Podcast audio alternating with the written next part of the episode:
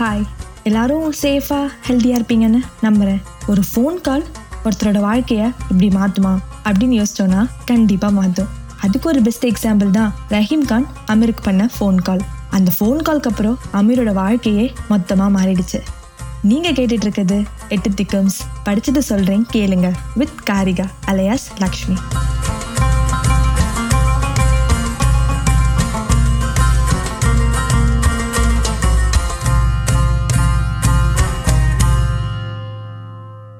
சரி ரஹீம் கான் அமீர் கிட்ட சொன்ன சீக்ரெட் என்ன?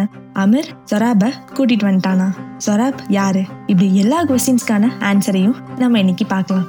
சரி வாங்க புக்குக்குள்ள போலாம்.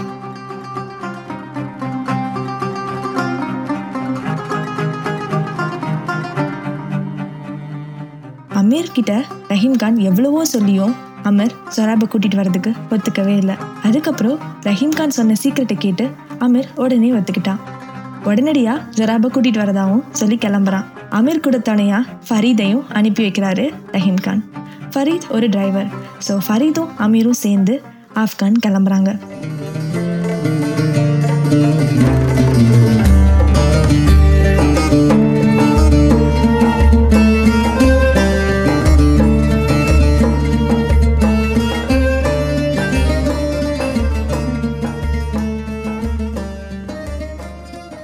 ஆப்கான் போகிற வழி ஃபுல்லாகவே அமீருக்கு ஜொராப் பற்றியுள்ள எண்ணங்கள் தான் வந்துட்டுருக்கு ஜொராப் எப்படி இருப்பான்? நம்ம கூட எப்படி பழகுவான்?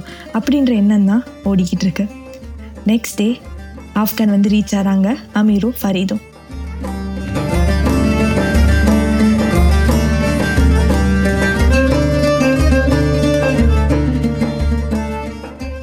ரெண்டு பேரும் ஜொராப்பை ஸ்டே பண்ணியிருக்கிற ஆஃபனேஜ்க்கு போகலாம் அப்படின்னு சொல்லி அங்கே கிளம்புறாங்க.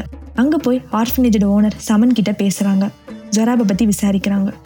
அப்போ சமன் சொல்கிறாரு ஜொராபை ஆல்ரெடி வந்து சில நாட்களுக்கு முன்னாடி ஒரு குரூப் லீடர் கூட்டிகிட்டு போயிட்டாங்க அப்படின்னு சொன்னாங்க. இதை கேட்ட உடனே அமீருக்கும் ஃபரீதுக்கும் ரொம்பவே கோவம் வருது. எப்படி நீங்கள் அனுப்பலாம்? அப்படின்னு சொல்லி அவங்களோட சண்டை போடுறாங்க. அப்போ தான் சமன் சொல்கிறாரு அந்த குரூப் லீடர் கசி ஸ்டேடியத்தில் தான் இருப்பார். நாளைக்கு போய் நீங்கள் அவரை பாருங்கள் அவர்கிட்ட பேசுங்க அப்படின்னு சொல்கிறாரு இவங்களும் அங்கேருந்து கிளம்பி வந்துட்டாங்க. நெக்ஸ்ட் டே கசி ஸ்டேடியம் போகிறாங்க அந்த லீடரை பார்க்கறதுக்காக.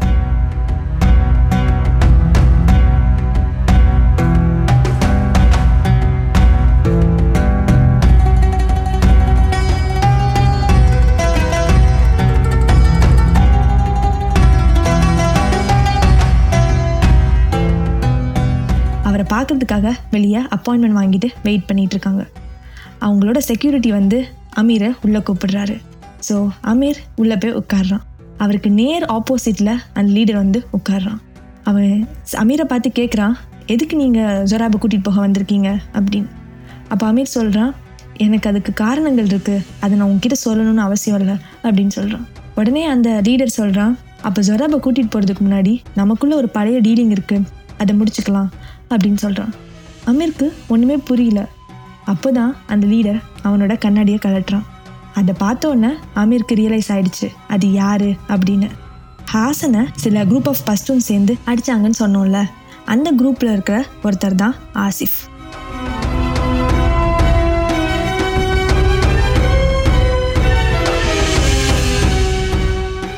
இவனுக்கு சின்ன வயசுல இருந்தே அமீரையும் ஹாசனையும் சுத்தமாக பிடிக்காது. எப்படிடா பழி வாங்கலாம் அப்படின்னு சொல்லி தான் யோசிச்சுட்டு இருப்பான். ஸோ இந்த டைமை யூஸ் பண்ணி அமீரை எப்படியாச்சும் பழி வாங்கணும் அப்படின்னு அவன் யோசிக்கிறான். அமீர் கிட்ட சொல்கிறான் நீயும் நானும் ஒரு ஃபைட் போட்டுக்கலாம். அதில் யார் வின் பண்ணுறாங்களோ அவங்க கூட ஜராப் இருப்பான். நீ வின் பண்ணிட்டேன்னா ஜராபை கூட்டிகிட்டு போகலாம் இல்லைன்னா ஜராப் என் கூட தான் இருப்பான் அப்படின்னு சொல்கிறான் இது கேட்ட அமீருக்கு ரொம்பவே ஷாக்கிங்காக இருக்குது அவன் உடம்பெல்லாம் ஷிவராக ஆரம்பிக்குது. அவனுக்கு வேற சாய்ஸே இல்லை. அவனும் ஓகே அப்படின்னு ஒத்துக்கிறான். ஆசிஃப் இன்னொரு விஷயமும் சொல்கிறான் நம்ம போடுற ஃபைட்டை ஜொராபும் பார்க்க போகிறான் அப்படின்னு. ஸோ இவங்க எல்லாரும் ஒரு ரூம்குள்ளே போகிறாங்க ஃபைட்டுக்காக அங்கே ஆசிஃப் அமீரை போட்டு ரொம்ப மோசமாக அடிக்கிறான். நம்ம எல்லாருக்குமே தெரியும் அமீர் ஃபைட் பண்ணுற டைப்பே கிடையாது. அவன் ரொம்பவே பயந்த சுபாவம் உடையவன். அவன் எப்படி ஃபைட் பண்ணுவான் திரும்பி? அவன் அடி வாங்கிட்டு தான் இருக்கான். இது பார்த்த ஜராபுக்கும் ரொம்பவே கஷ்டமாக இருக்குது அவன் எப்படியாச்சும் அமீரை காப்பாற்றணும் அப்படின்னு யோசிக்கிறான். அப்போதான் அவன் பக்கத்தில் இருந்த ஒரு அயன் ஸ்லிங் அதில் இருக்கிற பாலை அப்படியே தூக்கி எறிகிறான் அது அப்படியே ஆசிஃபோட கண்ணில் படுது. ஆசிஃப் உடனே வலி தாங்க முடியாமல் கீழே விழுந்துடுறான். ஸோ இந்த டைமை யூஸ் பண்ணி நம்ம எப்படியாச்சும் தப்பிச்சிடணும் அப்படின்னு அமீரோ ஜொராபோ அங்கே இருக்கிற ஒரு வழியோட வெளியே வந்துடுறாங்க. இவங்களுக்காக வெளியே வெயிட் பண்ணிட்டு இருந்த ஃபரீத் இவங்க ரெண்டு பேரையும் பார்த்து ரொம்பவே சந்தோஷப்படுறான். ஸோ உடனடியே நம்ம கிளம்பணும் அப்படின்னு சொல்லி ரெண்டு மூணு பேருமே கிளம்புறாங்க. அமீருக்கு ரொம்பவே அடிபட்டு நிறைய இடங்கள்ல இருந்து பிளட் வந்துட்டு இருக்கு. ஸோ உடனடியாக நம்ம ஒரு ஹாஸ்பிட்டல் போகணும் அப்படின்னு சொல்லி கிளம்புறாங்க. ஹாஸ்பிட்டலில் அமீருக்கு ட்ரீட்மெண்ட் நடக்குது. ஒரு மூணு நாள் ரொம்பவே ரெக்கவர் பண்ணுறதுக்காக ட்ரீட்மெண்ட் போயிட்டுருக்கு. ஸோ இந்த தேர்ட் டே ஃபரீத் அமீரை வந்து பார்க்குறான் அப்போ அமீர் சொல்கிறான் நம்ம எப்படியாச்சும் ஜொராபை பாகிஸ்தானில் ஒப்படைக்கணும்.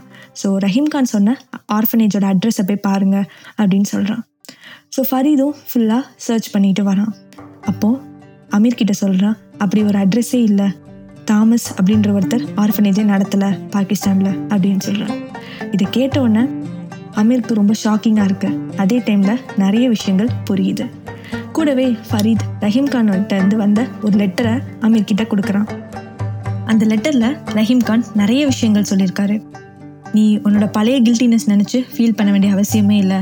அதெல்லாம் மறந்து போகிறதுக்கு தான் ஒரு வழி உனக்கு கிடச்சிருக்கு அப்படின்னு நிறைய சொல்கிறாரு அது மட்டும் இல்லாமல் first time Rahim Khan call பண்ணுறப்போ there is a way to be good again அப்படின்ற விஷயத்தையும் சொல்லியிருப்பாரு. இதெல்லாம் யோசிச்சு பார்க்குறப்போ ஆமீருக்கு புரிஞ்சிருது. அடுத்து நம்ம என்ன பண்ணணும் அப்படின்றது. அப்போ ஃபரீத் சொல்கிறாரு நம்ம ரொம்ப நாள் இங்கே இருக்கக்கூடாது. இருந்தால் ஆசிஃபோட ஆளுங்க நம்மளை என்ன வேணாலும் பண்ணிடுவாங்க ஸோ நம்ம உடனே கிளம்பலாம் அப்படின்னு சொல்லி கிளம்புறாங்க.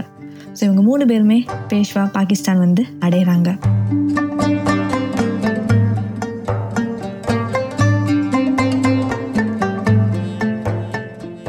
அப்படி பாகிஸ்தானில் இருக்கும்போது தான் ஒரு நாள் ஜொராபை காணாமல் எல்லாருமே தேடிக்கிட்டு இருக்காங்க. அப்பதான் அமீர் பார்க்கறான் ஜொராப் ஒரு மாஸ்க்குள்ள இருக்கிறத. அவன் கிட்ட போய் உட்காந்து பேச ட்ரை பண்றான். அமீருக்கு நல்லாவே புரிய ஆரம்பிச்சிடுச்சு நம்ம தான் ஜொராபை யூஎஸ்ஏ கூட்டிட்டு போகணும் அப்படின்ற விஷயத்த.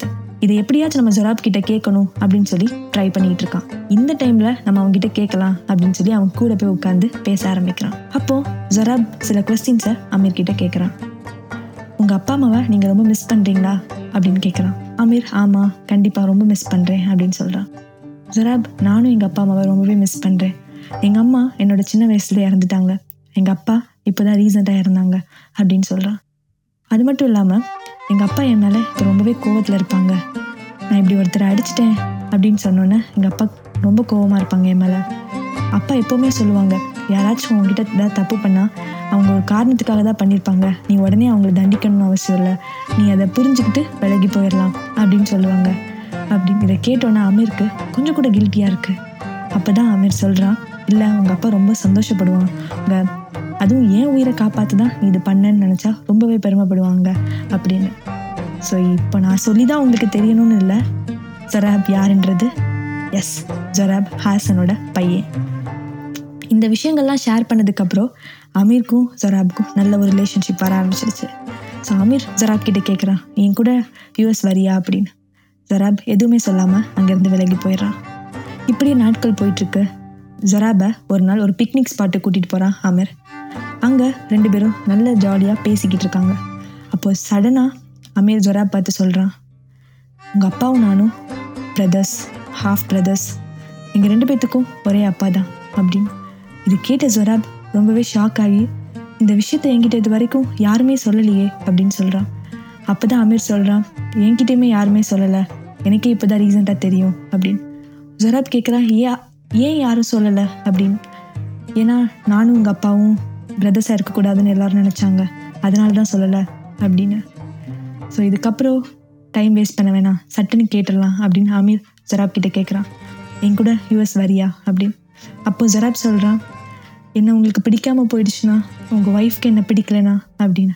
அப்போ அமீர் சொல்கிறேன் இல்லை எனக்கு எப்போவுமே உன்னை பிடிக்காமல் போகவே செய்யாது அப்படின்னு சொல்கிறான் அப்புறம் ஜொராப் கேட்குறான் சரி அப்போ எனக்கு ஒரு ப்ராமிஸ் பண்ணுங்க. என்னை நீங்கள் எப்போவுமே ஒரு ஆர்ஃபனேஜில் விட மாட்டேன் அப்படின்னு அமீரும் ப்ராமிஸ் பண்ணுறான் ஸோ எப்படியாச்சும் ஜொராபை யூஎஸ் கூட்டிகிட்டு போகிறதுக்கான ஏற்பாடுகளை ஆரம்பிக்கலாம் அமீர் ஆனால் அப்போ தான் தெரியுது ஜொராபை நம்ம அவ்வளோ ஈஸியாக கூட்டிகிட்டு போக முடியாது. கண்டிப்பாக ஒன் இயராச்சும் வெயிட் பண்ணி தான் ஆகணும் அப்படின்னு. சரி அது வரைக்கும் ஜொராப் ஒரு ஆர்ஃபனேஜில் ஸ்டே பண்ண வைக்கலாம் அப்படின்னு அமீர் முடிவு பண்ணுறான் இந்த விஷயம் தெரிஞ்ச ஜொராப் உடனடியாக சூசைட் அட்டன் பண்ணுறான் ஏன்னா அவனுக்கு ஆர்ஃபனேஜில் மறுபடியும் கஷ்டப்படணும் அப்படின்றது சுத்தமாக பிடிக்கல.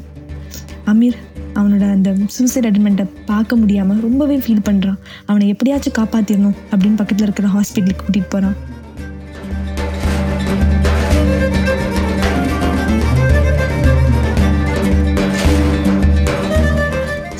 நாட்கள் அங்கேயே இருக்காங்க. அமீர் குணமாகவே இல்லை. இப்படி நாட்கள் போகிற டைமில் தான் ஜராப் கொஞ்சம் கொஞ்சமாக ரெக்கவர் ஆக ஆரம்பிச்சிட்டான். அதுக்கிடையில் அமீருக்கு நியூஸ் கிடைக்குது. ஜொராபை கூட்டிகிட்டு போகிறதுல இருந்த பிரச்சனை எல்லாமே போயிடுச்சு. அவனை உடனடியாக கூட்டிகிட்டு போகலாம் அப்படின்றது. இந்த சந்தோஷமான விஷயத்த ஜொராப் கிட்ட சொல்லலாம் அப்படின்னு சொல்லி ஓடி போய் சொல்கிறான் ஆனால் ஜொராப் எந்த ஒரு ரெஸ்பான்ஸுமே இல்லாமல் அமைதியாகவே இருக்கான்.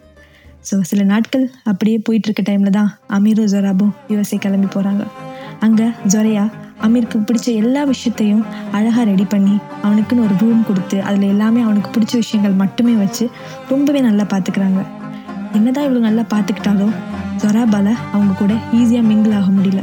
ரொம்பவே கில்ட்டியாகவும் ரொம்பவே லோன்லியாக தான் அவன் ஃபீல் பண்ணுறான் அவங்க கூட அவனுக்கு செட் ஆகலை இன்னும். இப்படியே மாதங்கள் போகுது. அப்போ தான் ஒரு நியூ இயர் பார்ட்டி வருது. அமீர் ஜொராபையும் ஜொராயாவும் வெளியே கூட்டிகிட்டு போகிறான் அங்கே ஒரு கை டோர்னமெண்ட் நடக்குது. அமீர் ஜொராப் கிட்ட கேட்குறான் கைட் டோர்னமெண்ட் இருக்கு. நீ வா நம்ம போய் கைட் விடலாம் அப்படின்னு. ஜராப் எந்த ரெஸ்பான்ஸுமே இல்லை. அமீர் சரி நான் தான் விடணும் போல இருக்க அப்படின்னு சொல்லி போய் விட்டுட்டு இருக்கான். திடீர்னு பார்த்தா அவன் கூட இன்னொருத்தங்க நிற்கிறாங்க ஜொராப் அவங்க கூட நின்றுட்டுருக்கான் அப்போ ஜொராப் கிட்ட அந்த கைட்டை கொடுத்துட்டு அமீர் தள்ளி இருந்து வேடிக்கை பார்க்குறான். ஜொராப் அழகாக கைட் கைட் விட்டுட்டுருக்கான் திடீர்னு ஜொராபோட கைட்டை பக்கத்தில் இருந்த இன்னொருத்தங்க கட் பண்ண ட்ரை பண்ணுறாங்க அப்போது அமீர் வந்து இந்த மாதிரி சுச்சுவேஷனில் எப்படி அந்த கைட்டை சேவ் பண்ணும் அப்படின்றத உங்கள் அப்பா எனக்கு அழகாக சொல்லி கொடுத்துருக்கான். வா நான் உனக்கு காட்டுறேன் அப்படின்னு சொல்லி அதை சொல்லி கொடுக்குறான். அப்போது ஜராப் ஒரு சின்ன ஸ்மைலோட அங்கேருந்து ரொம்ப ஜாலியாக என்ஜாய் பண்ணிக்கிட்டு இருக்கான். அப்போ தான் அமீர் சொல்கிறான் உங்கள் அப்பா ஒரு ரியல் கைட் ரன்னர் அப்படின்ற விஷயத்த. ஸோ இப்படி அமீர் ஹாசனோட ஸ்டோரி இங்கே முடியுது. ஆனால் அமீர் ஜொராபோட லைஃப் பிகினிங் ஆரம்பிக்குது. ஸோ இன் இவ்வளோ நாள் நம்ம த கைட்டனர் புக்கை பற்றி நிறைய விஷயங்கள் பேசினோம். எஸ்பெஷலி இந்த புக்கில் எனக்கு ரொம்ப பிடிச்சது சைல்ட்ஹுட் ஃப்ரெண்ட்ஷிப் பற்றியும் ஒருத்தங்க நம்ம லைஃப்பில் விட்டு போனாலும் அவங்க வரலைனாலும் அவங்களோட வடிவத்தில் வேற ஒருத்தங்க கண்டிப்பாக நம்மக்கிட்ட வருவாங்க அப்படின்றதையும் கலித்து ஜெனி ரொம்ப அழகாக சொல்லியிருப்பார். சீக்கிரம் வேற ஒரு புக்கோட வந்து பல விஷயங்கள் பேசுகிறேன் அது வரைக்கும் வெயிட் பண்ணுங்கள் பாய்